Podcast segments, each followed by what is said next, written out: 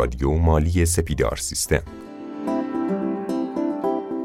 سلام می‌کنم به شنوندگان عزیز رادیو مالی. شما شنونده پادکست 85 از سری پادکست های رادیو مالی سپیدار سیستم هستید. ما تو این قسمت قصد داریم به سوالات شما پاسخ بدیم و موضوعی که انتخاب کردیم موضوع حسابداری هستش. دعوت کردیم از جناب آقای بنو فاطمه کارشناس محترم برنامهمون که تو این جلسه هم ما رو همراهی بکنن. استاد سلام. سلام که نام خداست. دیریست که جز درد جدایی نکشیدم بد جور در این شهر خمارم تو نمیری. هستم در خدمت. ممنون که دعوت ما رو پذیرفتید و تو این جلسه ما رو همراهی می‌کنید خب بریم سراغ سوالات دوستان. در صورتی که فرد از عواست ماه مثلا آبان ماه استخدام شده باشد ایدی او چگونه حساب می شود؟ خب به عنوان سوال اول توی پادکست پرسش و پاسخ قبلی خاطرم هست که یه جمله گفتم گفتم آب پاکی رو بریزم رو دست همه. این مربوط به همون آب پاکی است. تمامی اجزای حقوق دوستان برای یک ماه حساب میشه. یعنی ماهانه حساب میشه. یعنی ایدی یه نفر شما می‌تونی بگی تقسیم بر دوازده ضرب در تعداد ماه کار کردش. حالا میگه اصلا 15 آبان اومده. تقسیم بر 365 روز ضرب در تعداد روزهای کار کردش. باز ذکر می‌کنم تمامی اجزای حقوق ایدی سنوات حق اولاد حق بن مثلا یه نفری که ده گفتیم ده روز کار کرده ده روز هم حق اولاد می‌گیره ده روز هم حق مسکن می‌گیره. همونجوری که ده روز حقوق می‌گیره. خب حالا که تو همین بحث هستیم برم سراغ سوال تقریبا مشابه. آیا اضافه کار که فرمودید پای حقوق تقسیم بر 192 برای روزهای سی روزه و سی و یک روزه متفاوت است یا ثابت؟ ببینید حقوق ماه سی روزه و سی و یک روزه متفاوته. یعنی شما ماه سی و یک روزه یک روز بیشتر حقوق می‌گیرین. ولی اضافه کار مبناش چی بود؟ گفتیم پایه حقوق ماه سی روزه تقسیم بر 192 ضرب در یک ماه چهار. پس سی روزه و سی یک روزه بودن در اضافه کاری هیچ تأثیری ندارد. خب و اما سوال در مورد بهای تمام شده که پادکست های قبلی به این موضوع اختصاص داشتش عرض سلام و ادب خدمت شما. وقتی در محاسبه بهای تمام شده در قسمت دستمزد مستقیم کارگری که مستقیما در تولید محصول دخالت داشته هزینش رو می‌زنیم دیگه نباید پایان ماه سند بزنیم. هزینه حقوق بدهکار حقوق پرداختنی بستانکار ببینید شما اون ثبت اولیه ای رو که اومدین زدین هزینه رو بدهکار کردین فقط یه پیش بینی کردین. در واقع اومدین کالای در جریان رو بدهکار کردین کنترل سروا رو بستانکار کردین. حالا تو ثبت حسابداری صنعتی اگر وارد بشین بیشتر به این آگاه میشین. وقتی که پایان ما هزینه به شکل واقعی داره اتفاق میفته شما لزوما هر هزینه چه حقوق دستمزد چه هزینه های سرباری چه هزینه های باید سند اصلی و سند واقعی رو مبنی بر مستندات سندش رو بزنید.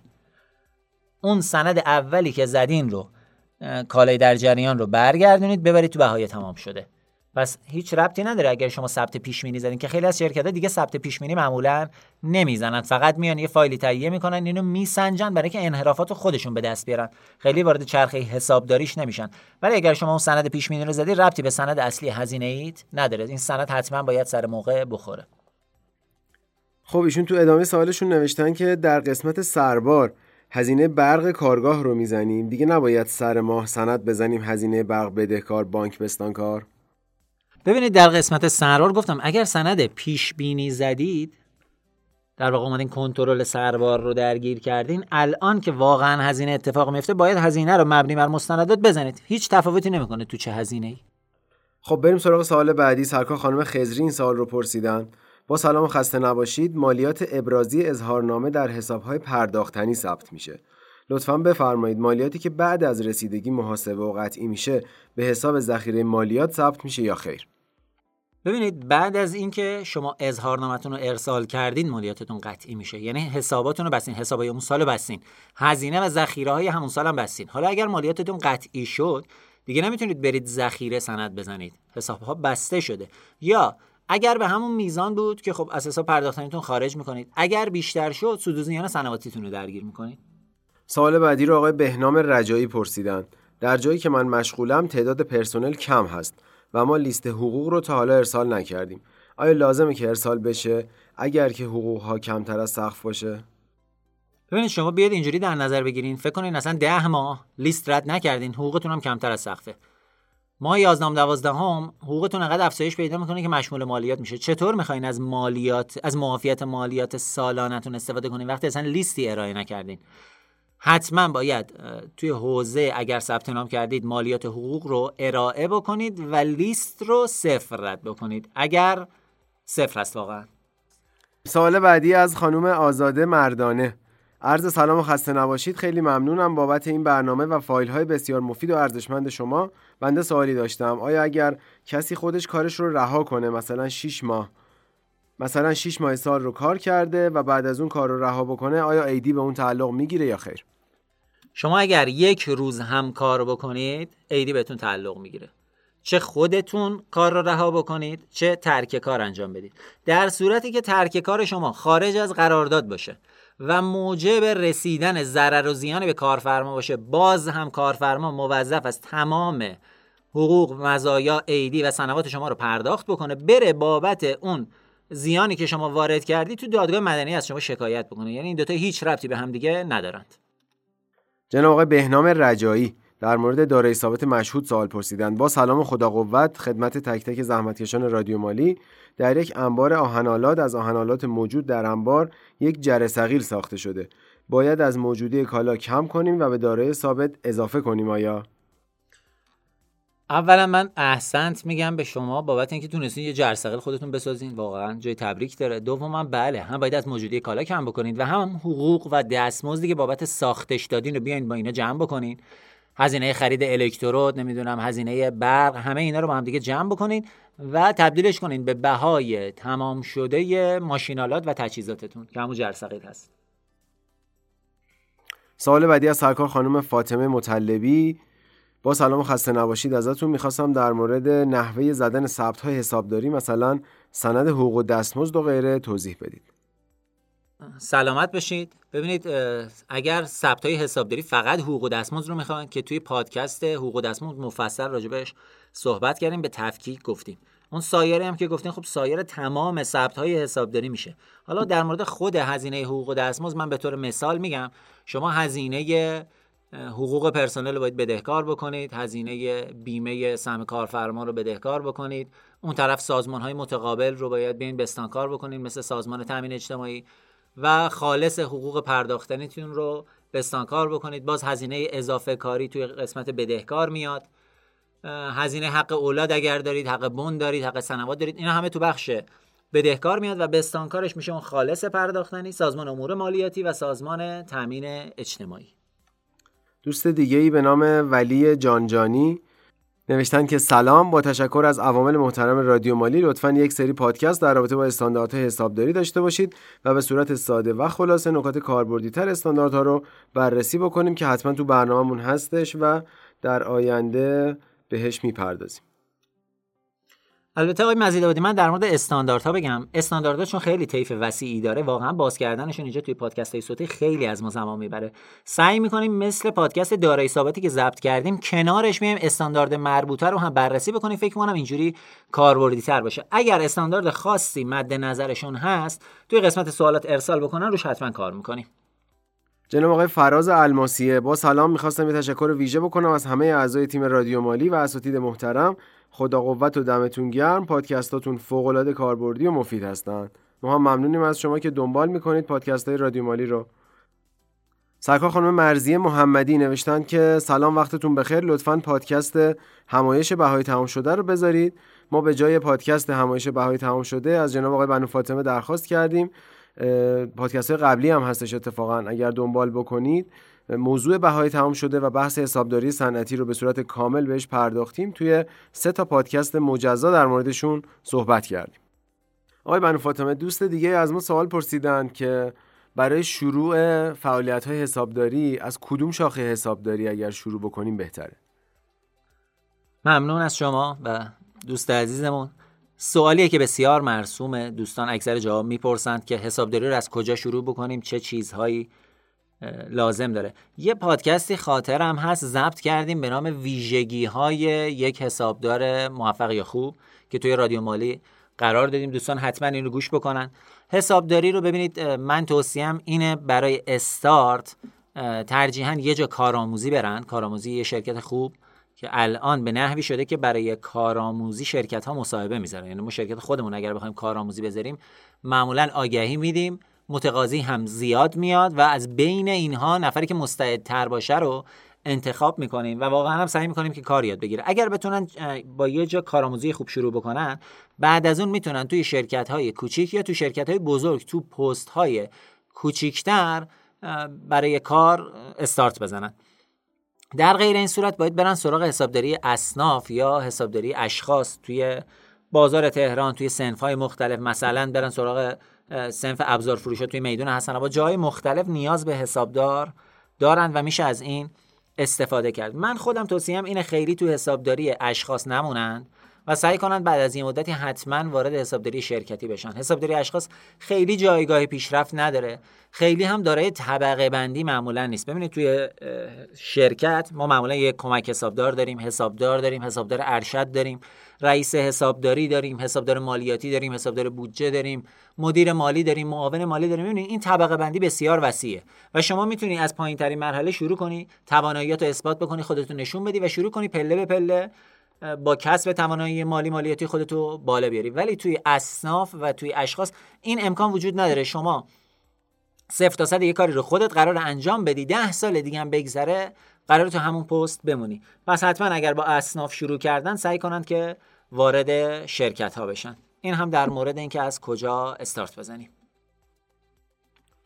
خیلی ممنونم از توضیحات کامل شما. جناب آقای نعمت اعزامی نوشتن که عرض سلام و خسته نباشید و خدا قوت بعد از اینکه اندوخته قانونی به ده درصد سرمایه رسید چیکار می‌تونیم انجام بدیم؟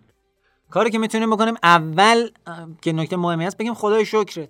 سودمون انقدر بود که به ده درصد سرمایه رسید. بعد از این نیاز به ثبت اندوخته قانونی نیست. یه سری اندوخته های اختیاری هست. مثل اندوخته گسترش اندوخته سرمایه گذاری می‌تونید اونها رو ادامه بدین تا هر میزانی که خواستین. ولی اندوخته قانونی دیگه نیازی نیست هیچ اجباری براش وجود ندارد.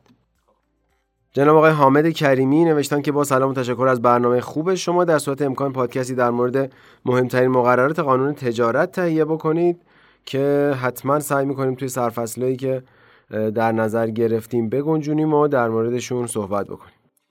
جناب آقای علی زندیان در خصوص حقوق دستمزد سوال داشتن. با سلام و خسته نباشید ممنون از برنامه خوبتون. کدام عناوین در حقوق و مزایا از مالیات و بیمه معاف هستند؟ ممنون میشم هر کدوم رو به طور تفکیک نام ببریم. اگر بخوایم به طور تفکیک نام ببریم ببینید حق مأموریت معاف است حق اولاد از بیمه معاف است حق بازخرید و یا مزایای پایان خدمت از بیمه و مالیات معاف هستند. حق بازخرید مرخصی استفاده نشده باز از بیمه و مالیات معافند حق ایام شیردهی هم به همین شکل از هر دو معاف است. سرکار خانم مریم عباسی سلام و وقت بخیر. اگر ممکنه پادکستی در مورد محاسبه سود و زیان شرکت های ساختمانی حق العمل کاری هم ارائه کنید. ممنون. جناب آقای بنو فاطمه امکانش هست همچین چیزی رو داشته باشیم؟ حق العمل کاری حقیقت خیلی حسابداری وسیع نیست. درخواست هم روش به اون شکل نبوده ولی انشالله سعی می‌کنیم برای سال شمسی جدید حتما توی برنامه بذاریم. چرا که نه؟ خب جناب علی زندیان یک سوال دیگه رو هم مطرح کردن. نوشتن که ضمن عرض سلام و خسته نباشید فرق ناخالص حقوق با حقوق پایه و حداقل حقوق ماهانه در چیه؟ خب اینا کلا سه تا فیل کاملا جداست. ناخالص حقوق حقوق پایه و حداقل حقوق. حداقل حقوق مبلغی است که هیئت وزیران طی بخشنامه هر سال اعلام می‌کنه. به طور مثال برای امسال 1 میلیون 516 تومان بوده. یه سری اعدادم باز بهش اضافه میشه مثل حق بن و حق مسکن. این حالا این عدد اضافه شده میشه حداقل حقوق هر سال. ناخالص حقوق من چیست؟ تمام حقوقم یعنی پایه حقوقم به اضافه حق اولادم به اضافه حق بنم به اضافه اضافه کاریم به اضافه حق مأموریت هم. همه اینا رو که جمع بکنی میشه حقوق ناخالصم. حالا بیمه و مالیات و سایر کسور رو که ازش کم بکنی اون چیزی که قرار نقدن به من پرداخت بکنید بهش میگن خالص پرداختنی حقوق خالص. دوست دیگه ای نوشتن که سلام مجدد. ببخشید در پادکست حقوق دستمزد صحبتی راجع به مبحث مرخصی و ذخیره و نحوه محاسبه نشد. ذهنیت من اینه که راجبش صحبت کردیم توی یکی از پادکست ها حداقل یا توی یکی از پرسش و پاسخ ها. ولی اگر صحبت نکردیم کامل بیانش می‌کنم. ببینید مرخصی شما برای سالی که 365 روزه بدون تعطیلی پنجشنبه اگر باشین سی روز در سال است. این سی روز رو قانون یه جا مکلف کرده که نه روزش رو کارفرما موظف به ذخیره است. یعنی اگر من از سی روز 21 روز رو استفاده کردم و نه روز مرخصی من موند کارفرما یا باید پایان سال حقوق این نه روز رو به من پرداخت بکنه که هر روزش معادل یک روز حقوقه یا منتقلش بکنه به سال بعد. یعنی مرخصی سال بعد من بشه 39 روز. و هر سال 9 روز همینطور جمع میشه تا روزی که من از شرکت خواستم برم موقعی که دارم سنواتمو می‌گیرم به آخرین نرخ حقوق تمام تعداد روز مرخصی استفاده نشدم و به من پول بدن. یه عده‌ای با سوال می‌کنن که آقا بیشتر از 9 روز چی میشه؟ این دیگه دست کارفرماست. می‌تونه برای شما بازخرید بکنه؟ یعنی بگه من 9 روز رو ذخیره می‌کنم 5 روزش رو بازخرید می‌کنم پول بهت میدم. یا نه 9 روز رو ذخیره می‌کنم بقیهش رو میسوزونم. ولی خب میگم میگه خورده تعاملیه چون ممکنه شما رفته باشی مرخصی بگیری به علت حجم کاری به شما مرخصی ندادن. کارفرمایی که به شما مرخصی نداده به تب نمیاد مرخصیتون رو هم بسوزونه. سعی می‌کنه پرداخت بکنه که شما هم راضی باشید. سرکار خانم عرفانه کریمی نوشتن که شما اساتید و رادیو مالی بهترینید. ممنونم از شما مخاطب عزیز. سلام و با عرض خسته نباشید. یه سوال داشتم. انواع پاداش چیا هستن؟ و در چه شرایطی پاداش مشمول مالیات و بیمه میشه.